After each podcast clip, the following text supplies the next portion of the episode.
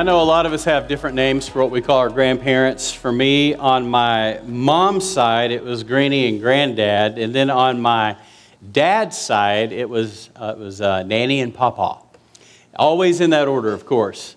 And so, my nanny, I'm so grateful for my nanny. I don't know if you had this. I have a feeling you did. We probably none of us would be here if we didn't have some praying grandmoms. Can I get an amen?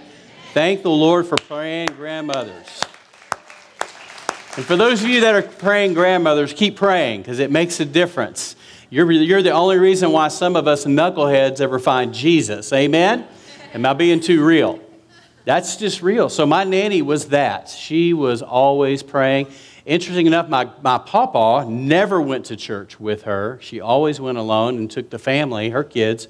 And then her, her son, my dad, he never went to church either once he got of age. He was out of there. And so it's just a miracle that she prayed so many of us in the family into faith and into Jesus. Now, I remember going and uh, her she would take me and i would show up but i was a little disoriented because i wasn't a churched kid so always felt a little bit awkward being there and, and it was just an odd place but i enjoyed it much of what I learned about the Bible in those early formative years of my life came in the form of flannel graphs. You see behind me here? I'm telling you, I learned more about. See, now this was before VeggieTales came out. Now, if VeggieTales had been on the scene, I would have been a Bible scholar by the time I got into high school, right? I remember one time we were watching VeggieTales with Faith because when our youngest daughter, her prime time was VeggieTales prime time which meant we watched every VeggieTale every made in that era. And I remember Annette saying, There are things I'm learning about the Bible I didn't know from VeggieTales. And I'm like, Well, you know, Bob the Tomato, it doesn't always work out exactly the same. But anyway, we had a good time with that. So much of what we've learned has been through cartoons or been through a a, or flannel graph, a board. And, and what happens is, there's a good part of that, and that is we learn the Bible stories. We, we learn the basic stories. That's the good side of the coin. The other side of the coin is that we keep them relegated in our minds and hearts and mentality to stories.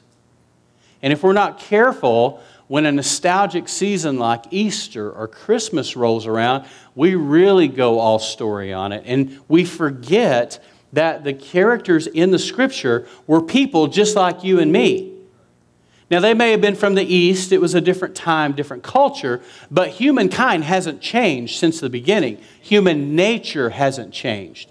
So, the way we respond, our mentalities, our emotions, our worldviews, our paradigms, there's a lot more similarity than there are differences, even though we may be from different places and different times. And so, I remember it was a big deal for me as a new Christian and again, coming into faith at the end of my high school, so my senior year in high school, and suddenly being engaged with this over, this daunting book called the Bible. And I began to read it for myself. It took me a while to make the switch from Bible characters on a flannel graph to these are real people just like me. And here's what I've found is now 35 years into what I do here as a pastor is that a lot of people never make the switch. In fact, in your mind, it's easy to revert to cartoon characters and little flannel characters that were used to illustrate. And so, what I want to do over the next three weeks is we're going to do this series, we're calling it Through Their Eyes. We're going to take some of the, some of the characters. In fact, I even changed the way I said it. So, let, let me just say this. Instead of saying characters in the story, I'm going to say individuals in the account because these are accounts of real things that happen to real people. So I want you to shift gears with me, and it'll be a little work for you, especially around Christmas, the Christmas event, because we do tend to really go all Frosty the Snowman. Come on, somebody, I'm preaching. We tend to go Rudolph the Red-Nosed Reindeer. Come on now. So we tend to go that way during these times of year. I want to invite you Enjoy those at home, absolutely. Enjoy, watch. Of course, my favorite, Jim Carrey's version of The Grinch Who Stole Christmas. Come on, somebody. I'm really, I, am under the anointing now. So, um, so enjoy those and, and laugh and smile and watch, and then, and then watch your 700 Hallmark Christmas movies. I can tell you how everyone's going to end. But anyway, I won't do a spoiler issue here. I, am good. You're safe with me. Um, anyway, so I'm going to resist going there. So here's the thing we have, a, we have events. We have real events that happened with real people. And so we're going to look through their eyes and try to enter into a little bit of what was going on in their lives so that as we approach the time of year that we celebrate the birth of Jesus, which, by the way, historically probably is not the exact time, so don't get all bent out of shape about that. But as we celebrate, we choose a time of year to celebrate this and heighten this in our culture. And it is really the one time a year that people push pause a little bit on life. You call it happy holidays, you can do whatever you want with it, but at the end of the day, Jesus is the reason for the season no matter what we try to turn it into. So if you would, enter in with me. So I want to pray and ask the Holy Spirit to help us do that. So pray with me. Father, as we engage the wonder of Christmas, really through their eyes, through real people, not characters in a story, but people in lives, people on a journey just like us. Father, would you open our eyes that we may see, our ears that we may hear, our hearts that we may know truth, and that we may see what they see, feel what they felt, and somehow get more understanding of this beautiful book called the Bible. And that these scriptures would come alive to us in real time, not just as pages of history. So I'm asking as a favor would you lead, us and guide us into all truth? In Jesus' name, everyone said, all right, we're going to look at a man named Zechariah. You may know a little bit about the story version of it, but I want to talk to you a little bit more about the reality of it. And we're going to take, just for those of you who are interested in this at all, we're going to take an expository approach to this where we're going to take it line by line and go through the scriptures as opposed to being very topical in nature. And so, verse 1, if you would go with me to Luke chapter 1 starting in verse 1. Tell you a little bit about Luke. Luke's one of my favorite writers in the New Testament because he wrote the majority of the New Testament. Two thirds of the New Testament was written by good Dr. Luke. By the way, he's a doctor, he's a physician.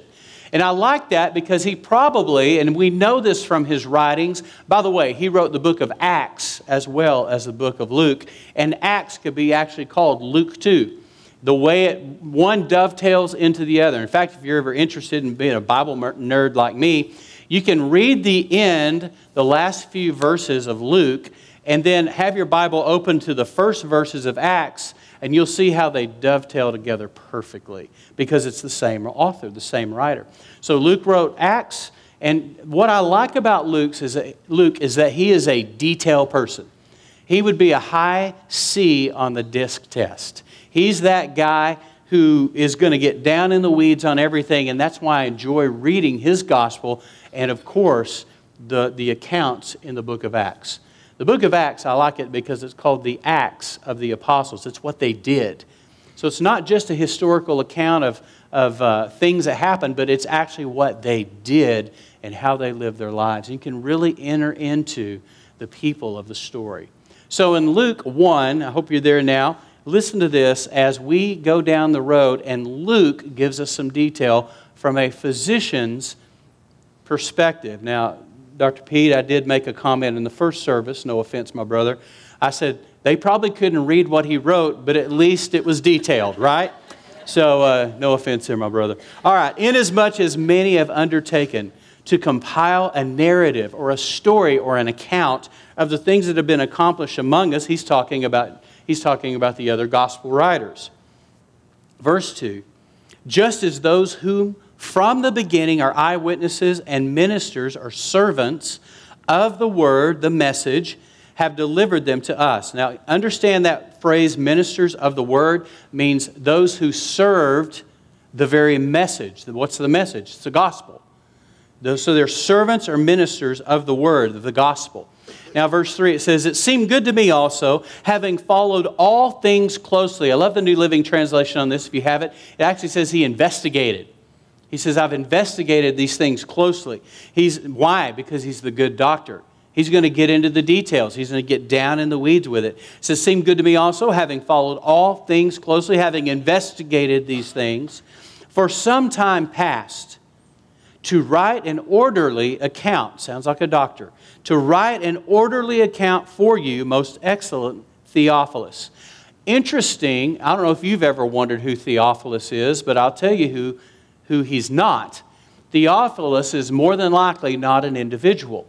In fact, this is written to, and if you actually take the word Theophilus, break it down into the Koine Greek, theos meaning God, and, and the part, back part of that, Theophilus, is actually a derivative from the Greek word phileo, which is one of the words for love.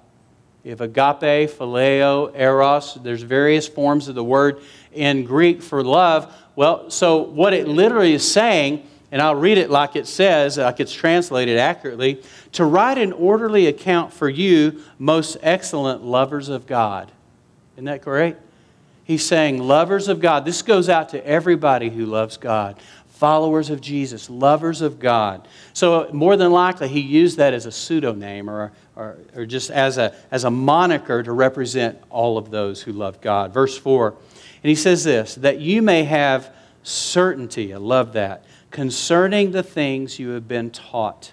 Now, all those underlines and italics that you're seeing on the screen are things that I put in there to emphasize and to bring out because I want you to know that may not look like that in your Bible, but it helps me as we talk about this focus on things that are important. So, listen to this. I love in verse 4 that you may have certainty. Last week, we wrapped up our Awestruck series, 13 weeks, talking about the miracles of Jesus and, and how that applies to our own lives of being open to the miracle and willing to be a part of a miracle. Now, here's the thing just because we stopped the series Awestruck and landed the plane on 13 weeks doesn't mean we stopped talking about the supernatural nature of the kingdom of God and the miraculous MO of God into our lives. As a reminder, those who authored the Bible, those who wrote the scriptures, Luke being one of them, understood the value and the importance and the primacy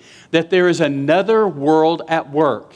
That while we have what we can see, touch, feel, hear right in front of us, they lived with a worldview that there was another world that was more real than the world in which we live, and that is the kingdom of God. They understood there's an unseen realm at work. Michael Heiser has a great book on it if you're interested in this kind of thing called Supernatural. He also has written a book on angels that I can't wait to dive into. So, great scholarly works on this very topic. But I want you to understand as we move through this, the writers, Luke himself, understood the primacy of an unseen world at work. So, as we're trafficking through these accounts, not just stories on a flannel graph. We're talking about real people encountering another world, another realm at work. And by the way, most of the known world believes that too, much more so than us Westerners here in America. So that's just an interesting point that I hope will help you as we read. He says this he says, that you may have certainty concerning the things you've been taught. In Awestruck, we talked about what it means last week to be a believing believer. In other words, not just a believer who checks the box because you went to church or who has your YouVersion Bible app out and you're checking and mashing the little, you know, putting the check marks in and getting your little badges and whatnot. I'm talking in terms of a believing believer, one who is persuaded. The word for believe is the word pistuo in the Greek, and it literally means to be persuaded. And so my question for you is the same as last week is are you persuaded? Are you a persuaded believer? Are you where you are in that you're sure of what you believe? Verse 4 that you may have certainty, that you may be persuaded concerning the things you've been taught. Luke's desire was to bring an orderly account so that there would be belief. You know what? That was John's conclusion as well in the Gospel of John, so that they would believe. The gospel writers are saying, This is what happened, and we're giving you an account so that you may be persuaded. Are you persuaded, brother and sister? Are you persuaded that Jesus is who he says he is? Amen. And if that's the truth, and if that's the case, then our responsibility is to adjust our lives to Him, not Him as an addendum to our lives. Amen? He's first, and that means we follow. Amen? Verse 5 In the days of Herod, so now he starts the account. That was an intro. In the days of Herod, king of Judea, remember Herod the Great? He was a conqueror, but he had been given rule over all of Judea. There was a priest named Zechariah. All right, here's the first person in our story that we're going to call attention to, and that's whose eyes we want to see these events. He was a priest named Zechariah of the division of Abijah, and he had a wife from the daughters of Aaron, and her name was Elizabeth. So Zechariah and Elizabeth. And they were both righteous before God. Now the scripture gives us a description of their nature, who they were, and what they were about. He was a priest, and she was a very proud, I'm sure, proud wife, and we'll see that in a moment. And they were both righteous before God, walking blamelessly in all the commandments and statutes of the Lord. First of all, cue victory music because that's amazing. They were upright before the Lord and they adhered to the law. Now, here's the thing again, if you're looking at a two sided coin, this was before Jesus had come. This is before what Hebrews calls a new and better covenant.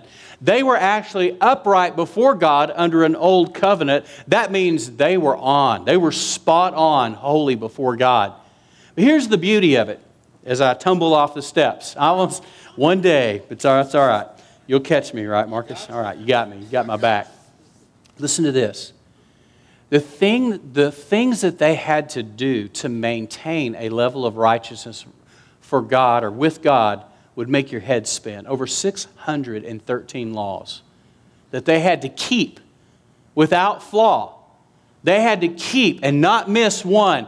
And it was rigorous and it was it was torturous and it was difficult.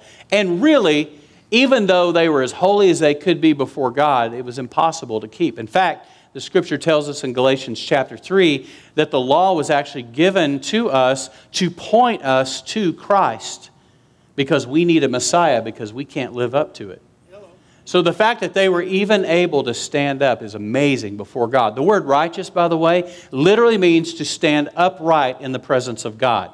In other words, if you're a righteous individual, that doesn't mean, dude, you're so righteous, you're so awesome. That's just a, we've slanged that to pieces. What it literally means is you're able to come in before a holy God who's an all consuming fire and stand before him without fear of being consumed. That's righteous. You stand up as opposed to cowering in fear. You ever know people who approach God that way? Well, I have the fear of the Lord. I'm sorry, you don't understand the definition of the fear of the Lord. You have fear, but it's not the fear of the Lord. The fear of the Lord means I understand his it's reverence and awe. Where if uh, under any other circumstance I would come before him like this, but because he tells me to approach his throne with boldness and confidence, that I've been made clean and raised up and seated in Christ in heavenly places, far above all principality, power, might, and dominion. That's Ephesians 2 and 1. I can literally come before Him and stand upright, not proud, complete humility, knowing it's only because of Jesus that I can stand before Him. And listen to this on my worst day. Why? Because the scripture says we are now under a new and better covenant it's a new covenant that is ours. And I'm telling you, I'm like Jacob at the river Jabbok, where I'm like, or, or, let me put it in our vernacular. Well, some of our vernacular. I'm like Carol Burnett hanging on to Harvey Korman. You're not getting away from me. You will not get away from me. I will not let you go. And I come in because of that new covenant. I grab hold of it and say, This is mine. And because of that, I can stand before God just like this no fear, no shame on my worst day. On the day that I pulled the biggest piece of stupid in my life, I can stand before Him free, clear. You say, that is not fair. No, let me tell you what that is. That's God. That's a good Father. A good Father. And that's us in Christ. And yet they were able to stand up because they were observing all these laborious commands. Isn't it beautiful to be free in Jesus and not have to keep up with every command, every law? Some of us still try. We still try. So look what happens. They're walking blamelessly in all the commandments. So they're in good standing. And look at this, verse 7 but they had no child. We learned on Wednesday night that the conjunction there for, and, for, for but is also the same word and actually more often translated and. So you could literally read that, remembering that in the Greek language there is no punctuation, right? So it says this. He ends that sentence. Uh, he was chosen, oh, I'm sorry walking blamelessly in all the commandments and statutes of the Lord, and they had no child because Elizabeth was barren, and both were advanced in years. So while things look good on one level, here's the human place. This is where we come off of the pages of the Bible and we realize this was a woman who couldn't have a child that she wanted, and it was a reproach to her life. And I've known many through the years who, even in their own lives, had a difficult time conceiving a child. I just think about Amanda and others, and we've prayed with and stood with through difficult times because it was so deep and so innate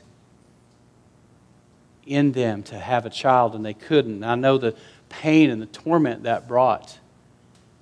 Can we just stop for a minute and realize that Elizabeth is a real person just like us? Who, while she's proud of her husband, he's going to represent, he's, he gets to be, he's a priest and, and uh, some great favors about to come his way, and yet she has this. Doing everything faithfully, and yet still not having the one thing she really wants. Does that sound like you? Doing what you can, being as faithful as you can, and yet there's something still yet to be fulfilled. Something yet that seems like it's been taken away, or maybe even the dangling, the proverbial dangling carrot of your life. They had no child because Elizabeth, Elizabeth was barren, which again was a reproach in, their, reproach in their culture. In fact, in their culture, it was because there must be sin. There must be something wrong with you that God would not favor you with the birth of a child. Something's wrong, and so she would have been looked at that way. She would have been looked at and scorned and perhaps even ignored in their social circles. Oh, you think that you think they were primitive? Same scenario, same human nature. Same social dynamics in that sense. Listen to this. Verse 8. Now, while he, Zechariah, was serving as priest before God, when his division was on duty, according to the custom of the priesthood, he was chosen by Lot to enter the temple of the Lord and burn incense. He was actually chosen to go into the most holy place and to be before God and atone for the sins of the people. This was a massive thing. In fact, for that lot to fall to you, that would represent the favor of God upon your life and how proud, even though Elizabeth felt bad about what she couldn't have, she was so proud of her man. She's like, That's my husband. He's about to step into the holiest place on the planet and represent on our behalf. He's going to stand before God, offer incense and the sins of the people will be atoned for for the whole year. That's my man. He just got chosen. How proud she must have been of him, even in the midst of her loss. And listen to this. So he's chosen by Lot to enter the temple of the Lord and burn incense. And the whole multitude of the people were praying outside at the hour of incense. They were gathered together, praying and seeking God, saying, Lord, forgive us. Lord, we repent. Weeping, gnashing of teeth, we repent. And as the priest goes in, as Zechariah goes in, the legend has it, the rumor has it, and some say this, they actually did this. They would tie a rope around the ankle of the priest as they went into the Holy of Holies. Remember, no one could go with them lest they collapse and die from the fire of God. In case they were not properly consecrated. In case they missed something in preparation, there was such a fear and terror of God that they feared that if he drops dead in there, no one can go in there and get him. They would literally put a rope around, and they would, eh, they would all be around watching the rope snake its way under there and into the temple while he was offering incense, and they would stay outside and pray and weep and bob and go and just after God because they needed their sins to be forgiven. And that's the scene that we have right here. The whole multitude of people were praying.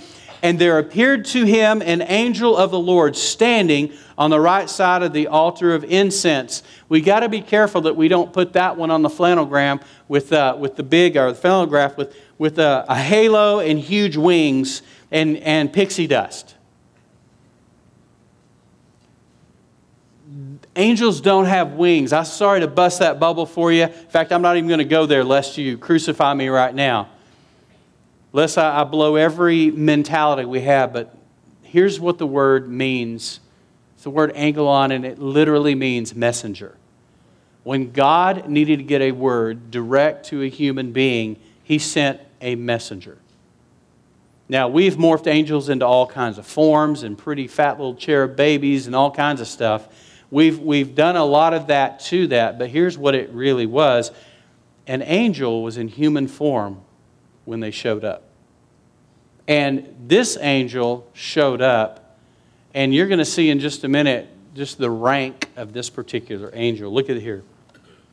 And there appeared to him a messenger of the Lord standing on the right side of the altar of incense. First of all, he's supposed to be in there by himself with a rope around him just in case he drops dead. And now a man, the form of a man appears supernaturally. Remember, we're Awestruck here. We understand there's another thing going on, and God gets a direct message. Another caveat here, this is very important, is that they had been 14, 400 years in silence. No prophets, no speaking, no miracles. It had just been quiet. It is though heaven had gone silent. Ever been listening to the radio and then it goes into dead air? That had happened for 400 years. Heaven went into radio silence. And all of a sudden, the silence is broken with an angel, a messenger standing at the right side of the altar of incense. Now put yourself in Zechariah's place.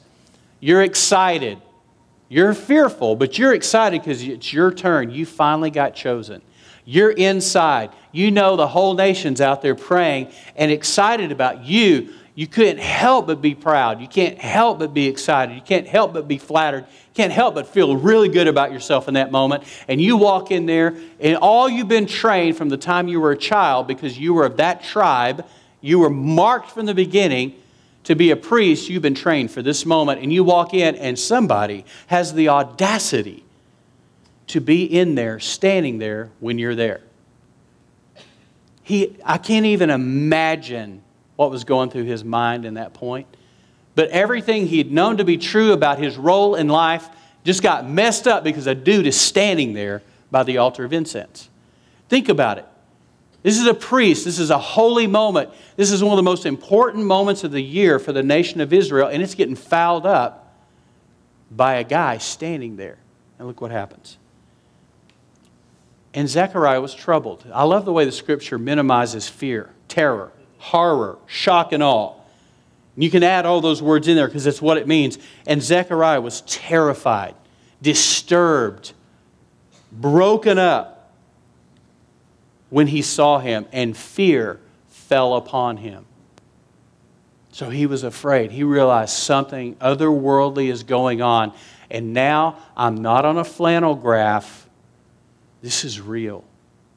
If I could say anything to you this morning, it would be this this is real.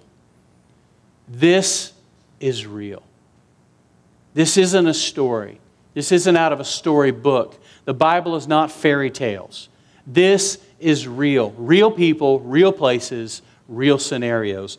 This is real, and he's afraid. Verse 13 But the angel, the messenger, said to him, Don't be afraid, Zechariah for your prayer has been heard, and your wife Elizabeth will bear you a son. The, he has come to deliver a message. Your, your faithfulness, your prayer has been heard. We don't know how long this couple must have prayed, but they were up in age. They probably prayed all through their young marriage, all through their lives. They probably got to a point where they just gave up. We're too old now. We're past childbearing age. But apparently they had been praying and praying and praying, and the messenger says, Your prayer has been heard, been heard, and your wife will bear a son, and you will call his name John.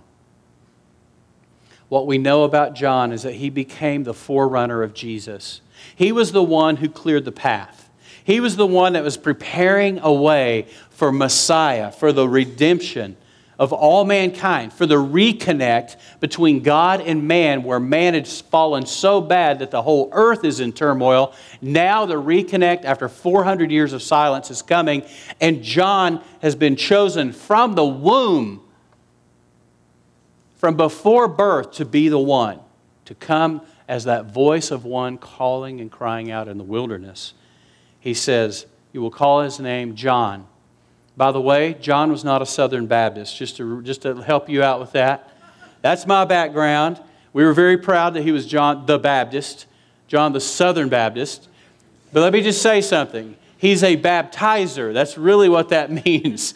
So when we hear that, just don't default, okay? Just, just think well, okay? Think well with us. So listen to this. He says, And you will have joy and gladness, and many will rejoice at his birth. So a miracle has just been announced by a, an angel, a messenger of God. And it says this For he will be great. It's talking about John. He will be great before the Lord. He must not drink wine or strong drink. Can't live in Fredericksburg. But anyway, must not drink wine or strong drink. And, and, all that was was an allusion to the potential of being, he didn't take a Nazarite vow, but it was like the, the life of an ascetic or a Nazarite. In other words, they were very, they were so pure before God, they wouldn't touch anything. And so he would live a very pure life. And he will be filled with the Holy Spirit even from his mother's womb. Is that not amazing? Filled with the Holy Spirit within his mother's womb. And he will turn many of the children of Israel to the Lord their God. That's he came preaching a message of baptism of repentance. Verse 17, and he will go before him in the spirit and power of Elijah to turn the hearts of the fathers to the children and the disobedient to the wisdom of the just, to make ready for the Lord a people prepared. Destiny was just declared over a child. There's an end game here. In other words, this life is not just being born because. This life is being knit together, designed, and created with a purpose the nature of how God works. You look at Psalm 133, you look at Psalm 138. The nature of how God works is that there is a destiny upon every life that is born. There are no such things as accidents from God's perspective. There may be various reasons how it came about, but at the end of the day, there is destiny on every person born. There is a reason why God breathed life into you and a reason why you made it through the most violent thing on the planet, and that's the birth of a child. There's a reason why you survived that. It's because God has a purpose for your life. I was in Manila in the Philippines 2005. Annette and I were there. And we were in a coliseum of 20,000 young people. And it was the church called Victory. Uh, over 60,000 in attendance on any given window, uh, weekend right now. We were there because they could only fit 20,000 in the largest venue in Manila where they had the Thrilla from Manila back in the day. It was that venue. 20,000 young people, students, and church members. And the pastor stood and said, I want every young person here who believes that God has called them into politics and government to stand to your feet. We want to pray for you. The sound that came out of hundreds, if not thousands, of young people standing to their feet was a roar in that place. People stood up everywhere, and I'm, thought, I'm thinking, I'm thinking, Kyle, they must not have heard, the, they must have misunderstood. You're going, Amen. they, must, they feel called to change their nation through politics and government. And I'm literally, and that, you remember this, I don't know if there's a thousand, I don't know. Eh, there were too many. It was, they were all around us. Because they believed that God had called them to make a difference in their nation, ultimately the world. And they saw a vehicle for doing that was to be raised up and trained up in politics and government so they could serve their nation and bring the kingdom, bring Jesus into, into the highest seats of government in that nation. If you know anything about the government of, of the Philippines, it is mostly dominated by Christians. And a lot of them have come out of that culture of Victory Church that have been trained and taught and told from the very beginning you're going to be a world changer. You're going to be a culture shaper. You're going to be a difference maker. Can you grab hold of that for just a second? What would happen if we begin to speak that over our kids? What if, that, what if we begin to convince them at 10, 11, 12? Not 21, but 12. Flip the, flip the letters, flip the numbers, not 21, 12. And teach them that they have destiny on their lives, they have greatness on their lives. They're going to make a difference. God's going to use them. And perhaps even speaking a word like this over our children. How different would they come up? How different would they be if they believed they were called to make a difference? Verse 20 or 18, Zechariah said to the angel, How shall I know this? For I'm an old man and my wife is advanced in years. Note to self, never argue with an archangel. You'll see why. Verse 19, the angel answered him, I am Gabriel. Right there's enough. Drop the mic, Gabriel. Exit stage left. I mean, I am Gabriel. I stand in the presence of God, and I was sent to speak to you and to bring you this good news. Zechariah speaks up. Gabriel one ups him, pulls rank, and says, Look, I am the one, listen to this. I'm the one who stands in the presence of God. Two archangels, Michael and Gabriel. Verse 20, and behold, you will be silent and unable to speak until the day that these things take place because you did not believe my words. Punishment? No, he just says it's a sign. It's a sign to remind you of the consequences of unbelief. I don't see that as punitive. I see it as a sign to all of us. We're still reading about it going, that's a sign. The power and the destructive force of unbelief. He says this these words, because you did not believe my words, which will be fulfilled in their time. It's going to happen. And the people were waiting for Zechariah, and they were wondering at his delay in the temple. They're watching that rope going, I don't see any movement here. Should we, should we tug? Should we see? And then can you imagine they're out there with their eye watches going, He's been in there a really long time. This, this may not be good. Can you imagine them wondering? I mean, you can only pray so long before you get tired and they're all standing around going, Wow, he's been in there a really long time. Either we had a really bad year and he had a lot to atone for, or something's happened. Can you imagine them going, Should we pull on the rope? Should we, should we pull? Should we tug? Should we pull him out? And when he came out, and when he came out, he was unable to speak to them. Remember, he couldn't speak. And they realized that he had seen a vision in the temple. He kept making signs to them and remaining mute. I mean, he's trying to talk to them, he's trying to communicate the best he can. And he kept making signs. And look at it says in verse 23. Now we fast forward a little bit. And when his time of service was ended, in other words, of his official close, he went back to his home. After these days, his wife Elizabeth conceived. All these years, all this time, all this age, he comes home from doing what she thought was going to be the most amazing thing, and he can't even speak. He's overwrought, he's overwhelmed, and she conceives. And interesting enough, and for five months she kept herself hidden, saying, Thus the Lord has done for me in the days when he looked on me to take away my reproach among people. We'll end with that verse. But let me remind you here in verse 24. After she conceived, she kept herself hidden for five months. This is another place where the humanity comes out in this story, this account. The reason I think she hid herself, and uh, theologians and commentators won't go there, they'll say it's un- unclear. But here's why I think she hid herself. We walked with a lot of ladies and women, precious people through the years, who've struggled with conceiving and or maybe struggled and had miscarriages, and our heart just goes out every time. I have a feeling because of her age that she was concerned that if we tell everybody, if we, if we go on Facebook and Twitter and we start posting pictures of the sonogram and then something happens, I think I was a reproach before. I have a feeling she, in her humanness, she was a human being being human, hid herself until they were sure.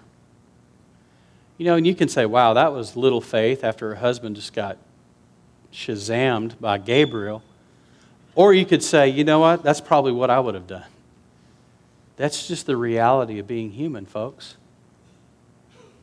In case you haven't figured out. None of us have any of this figured out yet. We're still growing, learning, developing. We're still human beings being human on an ongoing basis. Amen? Amen? Aren't you thankful for the cross? Oh, better yet, aren't you thankful for the resurrection? So I'm asking you on this journey for the next couple of weeks after this, can we just enter into the humanity of who these people were? Have some grace for them? Because we may not have fared as well given the same circumstances. So, can you bow your heads and close your eyes? I'll pray. Father, do help us to see and enter in to Elizabeth's plight, into Zechariah's fear and being overwrought and overwhelmed by the super entering into his natural, creating a supernatural moment. Father, would you give us grace as we engage all the fun, festivities around Christmas, the ugly sweater parties, the food, the driving, the, the Christmas presents, everything that will be involved, the music, everything that we love and makes us feel warm. But Lord, give us grace to also enter into the narrative, into the accounts, to see that these are real people dealing with overwhelming, otherworldly situations. Give us grace to see through their eyes. We honor you and we love you. In Jesus' name, everyone said, Amen.